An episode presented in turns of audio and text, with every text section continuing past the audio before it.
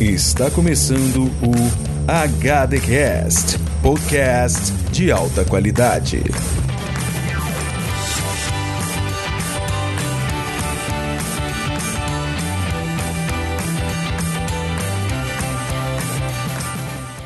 Salve, salve ouvintes, amantes do audiovisual. Eu sou o Diego Berth e é hoje que nós vamos criar polêmica sobre. E porque aí, dudes, aqui é o Henrique e eu vou falar, a gente vai falar na verdade, né? Eu e Diego, a gente vai falar daquela série que já tava bom, disse que ia mudar ainda para melhor, já não tava muito bom, tava meio ruim também, tava ruim e agora parece que piorou.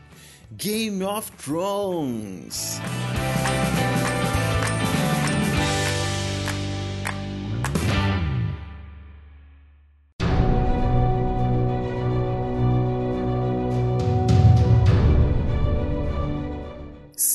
Eu peço desculpas de não estar com o melhor som dessa vez aqui. Eu tô aqui com um pouco de reverb por conta de é, obras aqui no recinto, no QG do meu canal de bobeira. Inclusive, se você não for inscrito, se inscreve lá youtube.com/barra de bobeira. Mas hoje vamos trazer aqui o melhor e o pior de Game of Thrones. As categorias serão as seguintes. Primeiramente, morte. Segundo, jornada de personagem. Terceira, categoria personagem, que não é a mesma de jornada, porque às vezes o personagem ele pode ser bom e ter uma jornada ruim e vice-versa. A melhor e a pior luta, por último, a melhor e a pior temporada do seriado. Eu poderia especificar muito e a gente falar da melhor e pior episódio também, porém, cara, ia ser demandar muita coisa. Deu uma preguiça, gente, ia demandar muito, ia demandar muita pesquisa, lembrar de tudo que aconteceu. Eu acho que temporada é o suficiente para nesse caso. Então, vamos começar com morte. Começando com a melhor morte. Na minha opinião, querido Henrique, a melhor morte por conta de tudo que o personagem fez, por conta de toda a crueldade, da loucura de, de destruir pessoas, não só fisicamente, não só destruí-la emocionalmente, mas também psicologicamente, acabar com ela. E também o fim que ele teve de ter sido devorado pelos próprios cachorros que eram para ele sim instrumentos de tortura, porque o cachorro, gente, ele é apenas um animal. Se o seu cachorro é agressivo, a culpa é sua entendeu? Você que o tornou assim. Então, por ele ter corrompido doguinhos indefesos, Ramsey Bolton é, teve a melhor morte ever de Toto Sostempor. Que agora eu vou começar, vou falar da melhor morte para mim, que foi da Olina Tyrell. Por quê? Você me pergunta. Cara, simplesmente porque a Olina, ela sambou na cara do, do Jamie. O cara foi lá, apareceu na casa dela, ela tava quieta e tentou resolver lá a situação. E, e por, por, mais irônico que seja, o cara tava tentando ali é, arrumar um jeito de ser bom pros dois. Aí a Olina resolveu falar: beleza, eu morro, mas eu quero te falar um negocinho. Eu matei seu filho. Aí ela bebe o vinho, o cara não pode se vingar, é, contextualizando, né? A Cersei, ela pediu pro Jaime ir lá matar a mulher e ser bruto, né? E matar a mulher com, com raiva, com ódio. E ele falou, não, não, eu vou matar, não concordo. E ele começou a não concordar com a, com a, com a Cersei nessa época. E falou, vou matar, mas vou matar tranquilo, né? Uma veinha inofensiva. Aí ela vai falar, matei seu filho envenenado e agora, ironicamente, você vai me matar do mesmo jeito. Legal. E, cara, o cara ficou desolado, o cara ficou puto, bolado. Ninguém sabia o que, que ia ser do Jamie depois daquele, daquilo ali. Se ele ia ficar louco igual a, Cersei, se ele ia se juntar a ela, se ele ia repensar né, o que ele estava construindo ali, de ficar um pouco contra a Cersei. Enfim, isso para mim foi a melhor morte. Só que para mim, o, o, o, o Peter Baelish, no, é, entre aspas, né, no julgamento dele ele pensando assim: ah, vou se dar bem, vou se dar bem, agora que eu se dou bem, agora que eu se consagro. E chegou ali na frente da Sansa da área e se fudeu. Cara, isso para mim foi empatado, foi pau a pau. e agora eu tô pensando melhorzinho, eu, eu decidi. A, o Peter Baelish, a morte do Peter Baelish foi melhor, do Mindinho foi melhor do que a do. Pra mim, a pior morte, vou começar pela pior. A pior morte para mim foi a do Caldrogo. Porque o cara era foda, o cara era forte, ele foi apresentado desde lá do começo, na primeira temporada, como cara fortão, fodão e, e, e dono da porra toda, general e tal. E numa lutinha, numa batalha besta, tudo bem. Quis mostrar ali, ah, o cara era arrogante, o cara achou que era forte pra caralho. E foi envenenado pela. pela minha, né? Não era uma espada propriamente dito, mas eu não sei como que é o nome daquilo ali. Ah, ele foi envenenado e ficou num estado catatônico. A Daenerys ah, ficou tentando cuidar, meu sol, minha lua, minhas estrelas, não sei o quê. E acabou que, acabou que faleceu, que pereceu. Uh, eu achei que foi um final injusto para o personagem que estava sendo criado ali. Foi necessário, provavelmente, na série, por causa. Na série e nos livros, né? Por, pela construção da Daenerys, né? Da, da Calice, até que ela vira Calice e tal. Né, dona da porra toda ali. Depois a gente aprofunda um pouquinho mais se isso é justo, se isso foi bom, se foi ruim. Enfim. Uh, e para mim é, foi injusto já para mim, a pior morte de todos, que para mim não deveria acontecer, até por, deve ser porque também esse gosto de ranço, sabe, gente? Esse gostinho de ranço que tem aqui na minha boca por conta do final ridículo que a série teve, minha opinião, desculpa se você não concorda. A Daenerys tem a pior morte. Por quê? Porque do nada, de uma hora para outra, eles tomaram a decisão de que ela seria a rainha louca e que o, o Jon Snow, o amado daquela, a pessoa que ela mais amava, ia matar ela. Porque sim, simplesmente porque foi jogado, foi de graça. Tudo o que aconteceu com a Daenerys nessa temporada 8, na última temporada, foi de graça. Se você não concorda, sinto muito, eu não tenho nada a ver com isso, mas foi de graça demais. Calma, merda! Maravilhoso! Vamos para a categoria agora Jornada de Personagem. Falar da melhor jornada para mim. Cara, disparado a melhor jornada da série foi da área, porque ela passou por muita coisa. E com ela a gente passou é, a gente passou várias coisas né vários é, ambientes vários lugares vários conhecimentos novos ela persistiu bastante ela não foi igual os outros Stark alguns outros Stark que eram bunda mole outros Stark que, que, que, roubaram ali, né? Que ganharam poderzinho de, de corvo de três olhos, corvolho. E, ah, cara, eu, eu, sei de tudo, do passado, do presente, do futuro, do pretérito perfeito. Não, a área foi lá na, na, na raça, ficou cega, aprendeu a, a, a, lutar, a brigar com espada, a pular pirambeira, a nadar no rio, ajudar a criança a atravessar a rua. A menina fez tudo. Fez tudo na série, tudo. É, e, inclusive, para mim, o, o, final ali, a última temporada, ela meio que correndo, acovardada, foi um pouco triste, porque todo mundo tava esperando, depois da, da, dela ter matado o Rei da Noite, que ela ia ter, né, a moral do caralho no, nos últimos episódios. Mas depois a gente fala da oitava temporada, porque eu já tô ficando até um pouco triste de ter que citar a oitava temporada. Na minha sincera e modesta opinião, a melhor jornada de personagem por tudo que ela evoluiu, tudo que ela sofreu, tudo que ela viu nessa vida, viajou e treinou e perdeu a visão, ficou cega, voltou, ficou sinistra, matou o Night King e depois falou tipo assim, agora eu, eu me expandi como pessoa e eu preciso conhecer o mundo que, que, que existe além de Westeros, além daqui.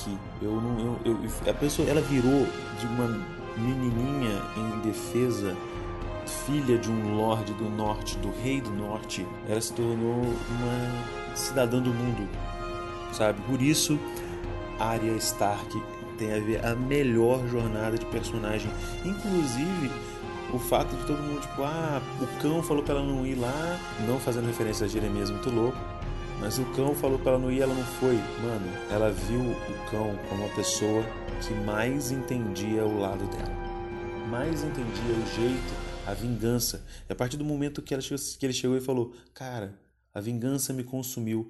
Não deixe que faça o mesmo com você. Ele era a melhor pessoa para estar tá ali e ela sim, ela era a melhor pessoa para matar o Night King. Ninguém mais tinha habilidade suficiente. Talvez o Verme Cinzento, mas ele estava muito na de, tipo tentando fazer espetinho de zumbi. Simplesmente lide com isso, porque não é a primeira vez que a Arya Stark será mencionada e também não será a última que ela será mencionada neste episódio do HDcast, o melhor podcast sobre cultura pop do mundo. Pior jornada de personagem também, já pode falando, que depois eu falo meu. A pior jornada para mim foi a do Bram, porque a série toda eu ficava muito entediado nas cenas que aparecia o Bram todas as, as, as, temporadas, todos os episódios que o Bran aparecia, que ele tentava fazer alguma coisa, que ele tinha que ser arrastado naquele carrinho de mão, que ele subia no rodo. Sei lá, eu não consegui, não consegui me apegar ao personagem. Depois que ele virou o Corvo de Três Olhos, ele deu uma piorada, porque o cara, ah, eu tenho poder, e só usava para ele. No final a gente descobriu o porquê, mas. Ai, sei lá. Ele parecia e todo mundo, ele vai ser a salvação. Olha só, ele tem o poder, ele vai ser a salvação da série. E só que ele queria era o poder, né? Então, Bram, desculpa, mas você vai ter que sair da casa. Se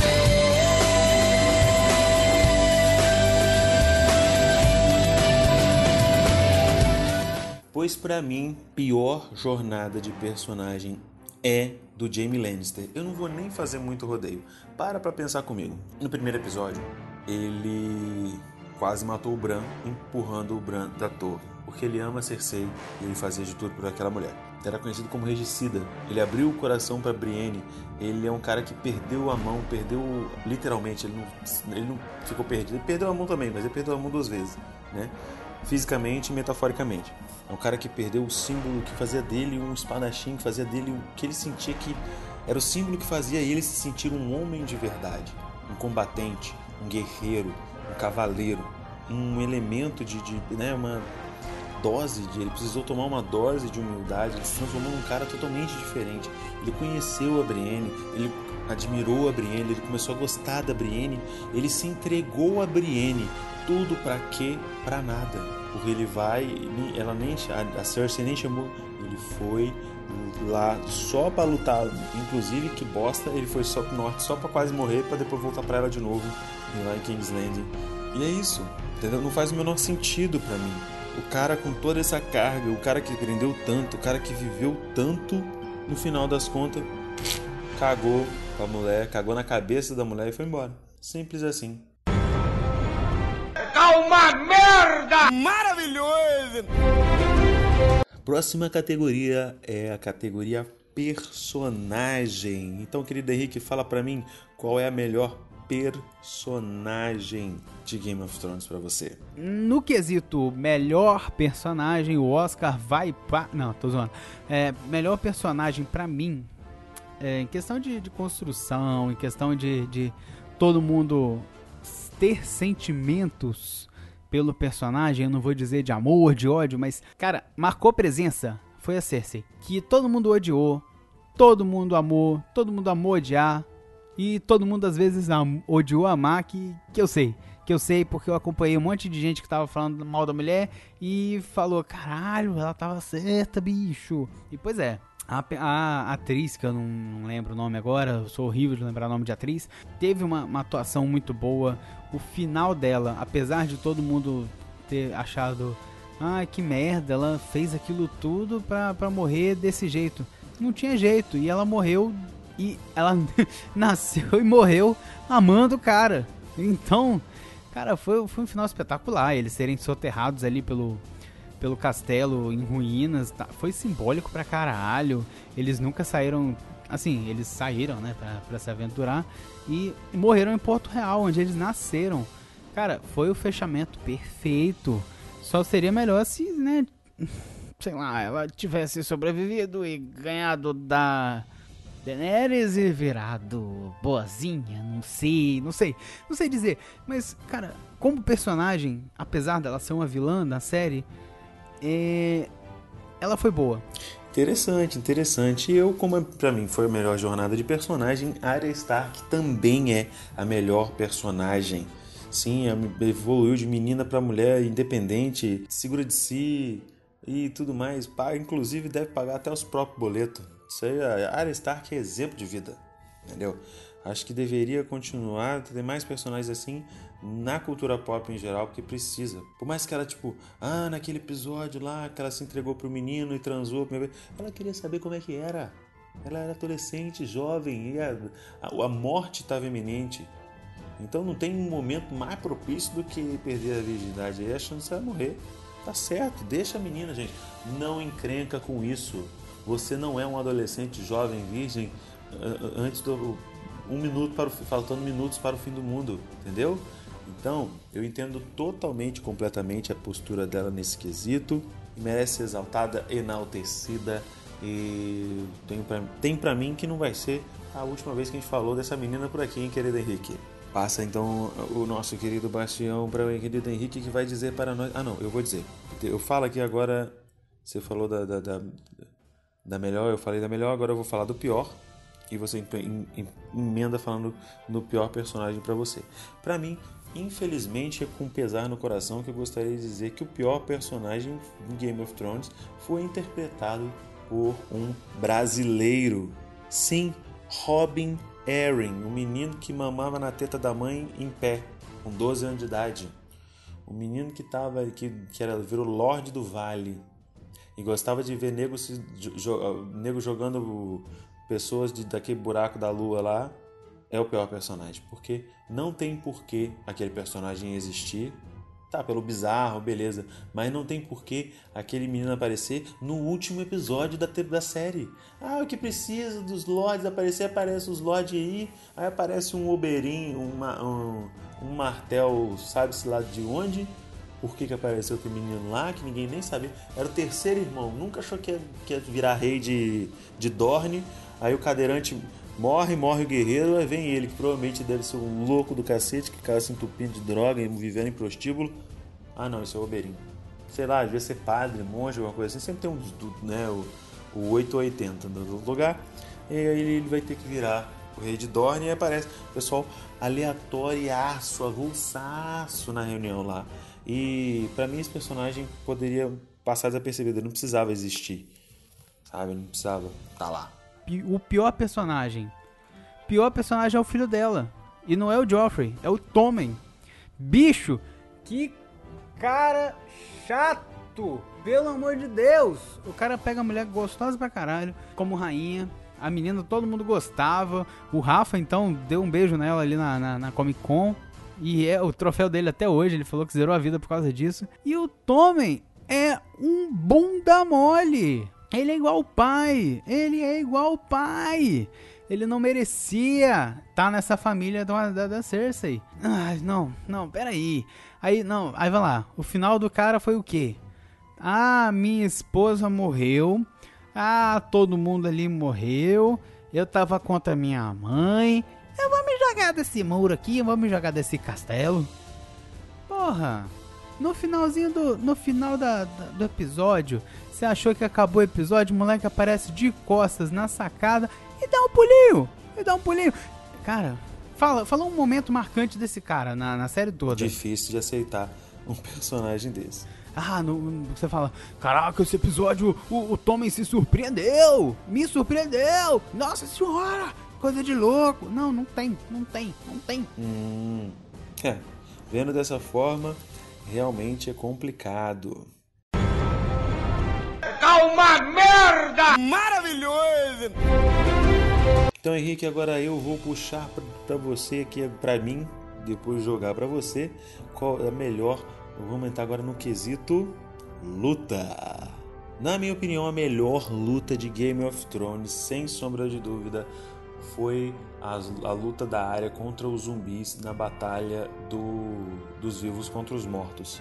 Era a menina fatiando, passando, dando rolamento em cima de zumbi, passando faca, passando lambida, dando borrada, batendo com tudo, gritando titum, tchá, tchá, tum, tchá, tchá, tutum, tchá, tchá, tum, tchá, tchá.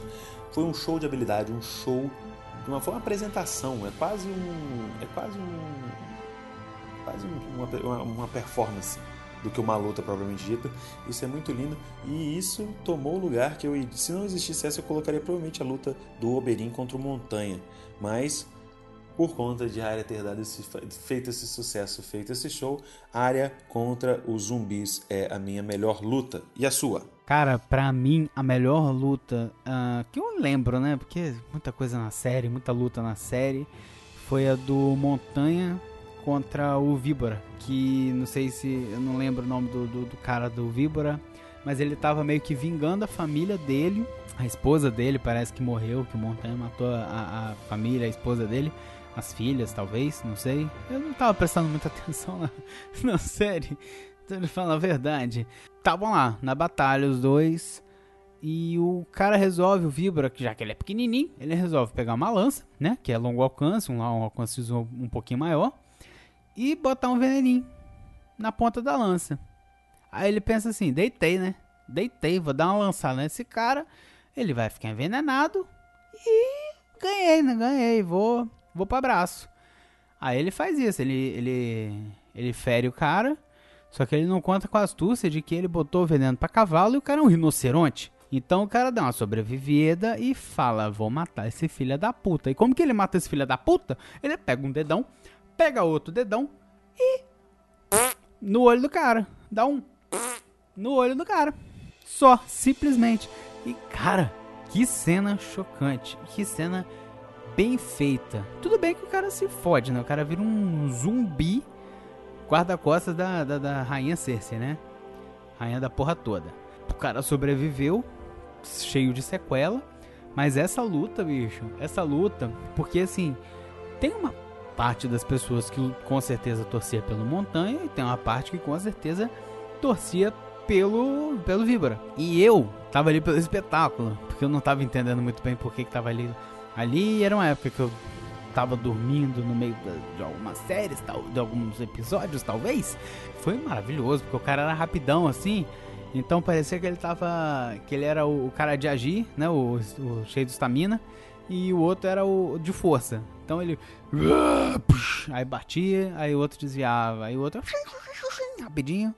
E isso vai virar um meme. Acertou, miserável. You know what to do with that big fat butt.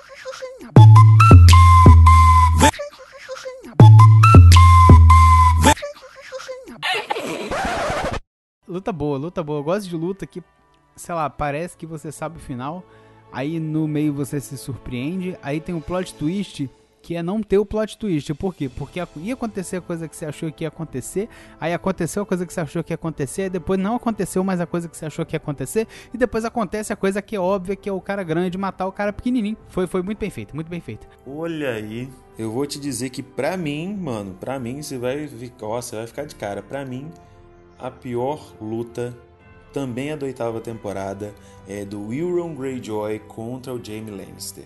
Porque, primeiro, o Euron Greyjoy não era para ter conseguido nadar até a costa e depois ainda ter fôlego para cair no braço, sair na mão, tampar na espada, sair na porrada com o Jaime Lannister. É verdade. E o segundo, cara, que nada a ver, velho.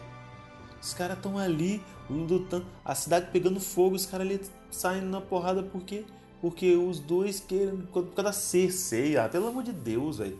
O mundo tá acabando, tá caindo fogo do céu, gente morrendo, gritando. Não, dedo no cu e gritaria do caramba da Kingsland, e o cara vem dizendo. Que eu quero. Ah, não, eu quero. Ah, eu não sei o que. E no final, o Euron Greyjoy vai morrer até sangrar e fala: Ah, eu matei Jaime Lannister. Não matou, não. O que matou foi os, os escombros caindo em cima da cabeça dele da Cersei. Fica na sua aí, meu irmão. Palhaçada. Eu, hein? Tô puto. merda! Maravilhoso! Ai, ai, então Henrique, o último quesito antes de entrarmos na melhor, melhor vinheta do mundo, que é a vinheta de indicações, é o quesito temporada. Qual foi a melhor temporada para você? Cara, para mim isso é difícil. É difícil porque a, a, primeira temporada tem o simbolismo, né? De ser, cara, primeira temporada, vamos conhecer esse mundo aí, aí termina do jeito que termina, o pessoal fica, what? O que, que eu tô assistindo aqui? Todo mundo empolgado pra segunda. Mas para mim, tem um empate técnico entre a quarta e a sexta. É técnico porque não é empatado nos mesmos critérios, mas ele, elas são muito boas no que elas fazem.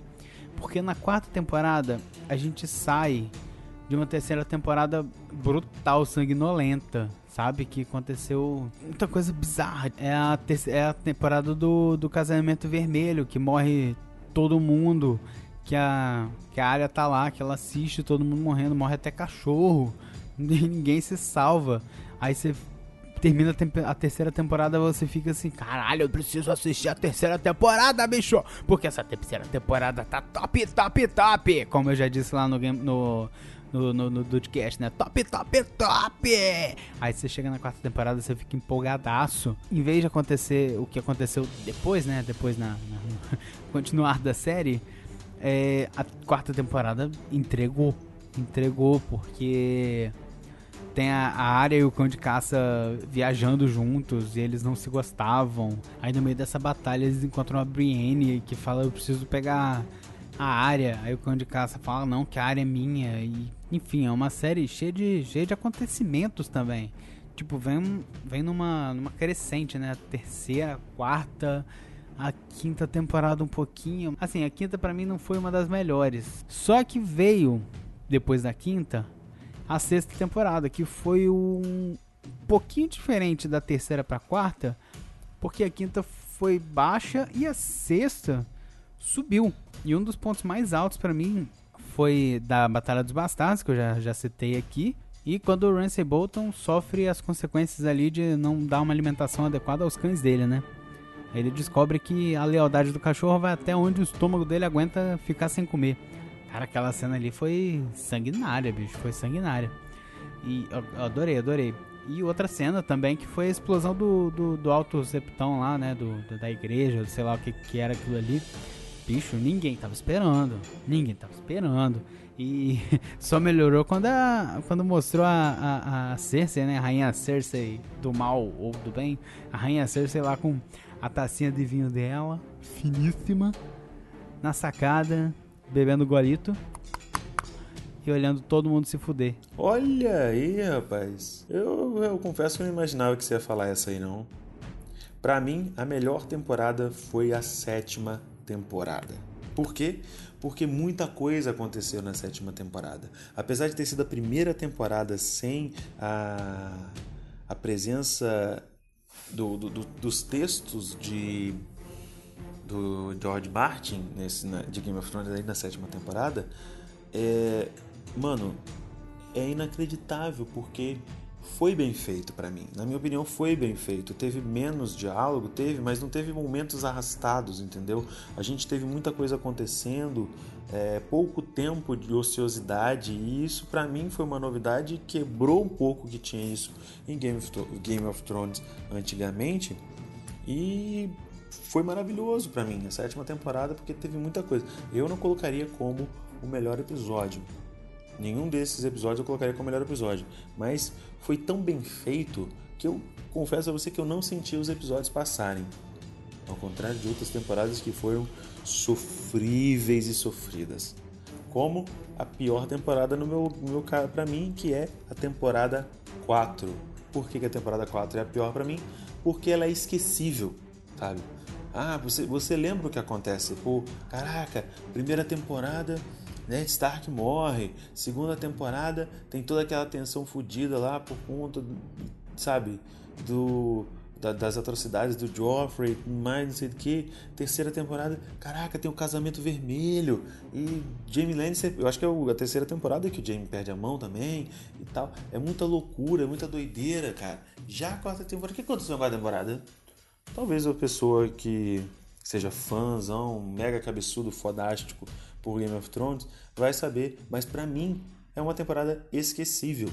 Uma temporada que eu tipo, hum, tá bom, beleza. e para você, Henrique, qual é a melhor temporada? A pior, desculpa, melhor você já falou. A pior temporada. Foi a oitava temporada, porque era um final que todo mundo tava esperando, todo mundo tava querendo ver e não entregou. Simplesmente foi jogada assim, acho que foi meio jogada fora. Porque cara, a série tava muito boa, tava muito aclamada. E parece que teve que correr, né? Parece que, sei lá, tiveram que resolver 50 milhões de coisas numa última temporada. Aí ficou coisa sem explicar.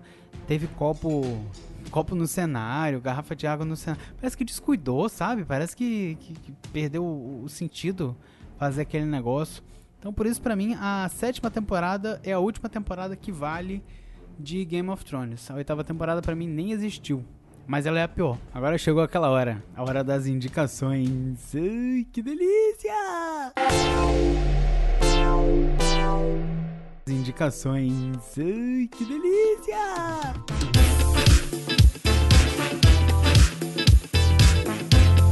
Ai, que delícia! Então, pessoal, eu vou indicar aqui o jogo Fórmula 1 2019, mas é porque eu tô muito no hype de Fórmula 1. E talvez essa indicação seja até dupla. Seja uma indicação de passado, presente e futuro, sacou? Porque o que acontece? Eu, no começo desse ano, antes do, do, do de começar o GP de, de Fórmula 1, né? O Grand Prix de Fórmula 1, eu fui na Netflix e assisti um, uma, uma, um documentário sobre a temporada de 2018 da Fórmula 1. E, cara, é uma série, uma série não, é uma série de documentário muito boa, espetacular, muito bem produzida, que conta os bastidores da, de algumas escuderias da, da do, do, campeonato, né? Ah, entre elas a Renault, a Sauber, que virou Alfa Romeo em 2019, a Williams, a Force India, que inclusive mudou de nome também, é, Racing Point, Force India, e eu não entendia nada de Fórmula 1, eu não me ligava pra Fórmula 1. Eu comecei a ver por causa da Bia, e cara, essa, essa, essa, essa série me apaixonou, de verdade, assim, eu comecei a gostar porque eu sabia quem era, quem estava participando ali das corridas. E por causa dessa da, da, Bia e por causa dessa série, eu comecei a, a acompanhar o, o, campeonato desse ano, o torneio, o torneio não, né? O GP desse ano, com sabendo dos bastidores, sabendo quem mudou de equipe, quem é novato, quem tá ali há muito tempo, por que que fulano agora tá lá em cima, tá em outra escuderia e agora tá, tá ganhando corrida. Enfim, comecei a acompanhar mais a Fórmula 1.